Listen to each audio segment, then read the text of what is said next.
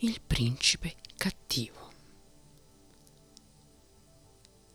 C'era una volta un principe cattivo e presuntuoso, il cui unico pensiero era di andare a conquistare tutti i paesi del mondo e di suscitare terrore al suo nome.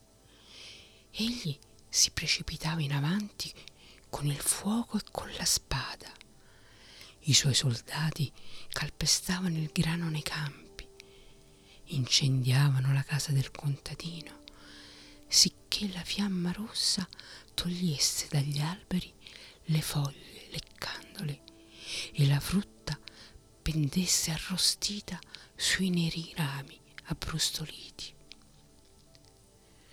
Più di una povera mamma che allattava il suo bambino nudo si nascondeva dietro il muro fumante e i soldati la cercavano e se la trovavano insieme al bambino, allora aveva inizio la loro gioia diabolica. I cattivi spiriti non potrebbero agire peggio. Ma il principe pensava che tutto andasse esattamente come doveva andare il suo potere cresceva di giorno in giorno. Il suo nome era temuto da tutti e la fortuna lo seguiva in tutte le sue azioni. Dalle città conquistate egli riportava oro e grandi tesori. Nel suo reame si accumulava una ricchezza che non aveva pari in nessun altro posto. Ora egli faceva costruire splendidi castelli, chiese e logge e tutti coloro che vedevano queste magnificenze dicevano che grande principe. Non pensavano alla miseria che egli aveva recato ad altri paesi, non sentivano i gemiti ed i lamenti che echeggiavano dalle città bruciate. Il principe guardò il suo oro, guardò i suoi splendidi edifici e pensò allora, come la maggior parte della gente, che grande principe, ma voglio avere di più, molto di più.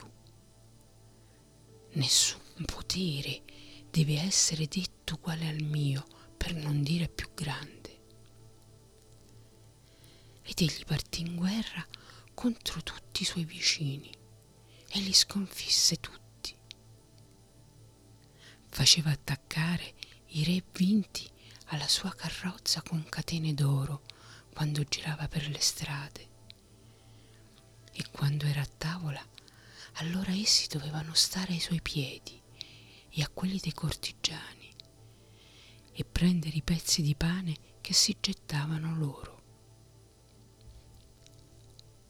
Ora il principe fece erigere la sua statua sulle piazze dei mercati e nei castelli reali. Egli esigette che essa stesse anche nelle chiese davanti all'altare del Signore. Ma i sacerdoti dissero, Principe, sei grande, ma Dio è più grande, non osiamo farlo. Bene, disse il principe cattivo, allora sconficco pure Dio insieme agli altri. E nella superbia del suo cuore e nella sua sciocchezza si fece costruire una nave artificiale con la quale egli poteva attraversare l'aria. Era variopinta come la coda del pavone e sembrava guarnita di migliaia di occhi, ma ogni occhio era una canna di schioppo. Il principe sedette al centro della nave. Gli bastò premere su una piuma e migliaia di palle volarono fuori e gli schioppi furono di nuovo caricati come prima. Cento robuste aquile furono attaccate alla nave e così egli volò in direzione del sole. La terra stava nelle profondità. All'inizio essa sembrò, con le sue montagne e le sue foreste, un semplice campo arato, dove il verde spicca fuori dalle zolle erbose rigirate. Più tardi assomigliò alla piatta carta geografica e ben presto fu completamente nascosta in mezzo alle nebbie e alle nuvole. Le aquile volarono sempre più in alto.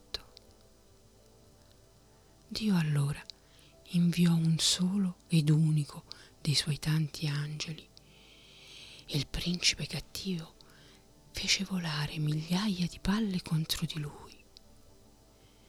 Ma le palle ricaddero indietro come grandine dalle ali brillanti dell'angelo. Una goccia di sangue, una sola e unica, stillò dalla piuma bianca dell'ala. E questa goccia cadde sulla nave in cui sedeva il principe. Nel suo ardere essa si fissò. Pesava come migliaia di libbre di piombo e tirò giù la nave con una velocità vertiginosa verso la terra. Le forti ali delle aquile si spezzarono, il vento fischiò intorno alla testa del principe e le nuvole tutt'attorno. Queste erano infatti formate dalle città bruciate. Presero forme minacciose, come gamberi grandi più miglia che allungarono la loro forte pinza verso di lui, come masse di roccia che rotolano giù e come draghi che vomitano fuoco. Egli giacque mezzo morto nella nave, la quale alla fine rimase appesa tra i grossi rami degli alberi della foresta. Voglio sconfiggere Dio, gli disse, l'ho giurato, sia fatta la mia volontà. E per sette anni egli fece costruire navi artificiali per attraversare l'aria, fece forgiare lampi con l'acciaio più duro, poiché egli voleva far saltare le fortificazioni dei cieli. Da tutte le sue terre egli radunò grandi eserciti Essi coprirono una circonferenza di più miglia quando stettero schierati un uomo a fianco all'altro. Salirono sulle navi artificiali e re stesso si avvicinò alla sua. Dio allora inviò uno sciame di zanzare, un solo e unico piccolo sciame di zanzare Esso ronzò intorno al re e gli punse il viso e le mani. Corrucciato, egli sguainò la spada, ma batté solo nel vuoto, non poté colpire le zanzare. Allora egli comandò che gli si portassero preziosi tappeti, che venisse avvolto in essi. Attraverso questi nessuna zanzara poteva penetrare con il suo pungiglione e si fece come egli comandò. Ma una sola e unica zanzara si mise sul tappeto più interno. Essa si infilò nell'orecchio del principe e lo punse lì. Bruciò come il fuoco, il veleno salì nel suo cervello Egli si svincolò, si tolse i tappeti di dosso, lacerò le sue vesti e ballò nudo davanti ai rozzi soldati selvaggi, i quali ora si beffarono del principe pazzo che volle assediare Dio e che fu immediatamente sconfitto una sola e unica piccola zanzara.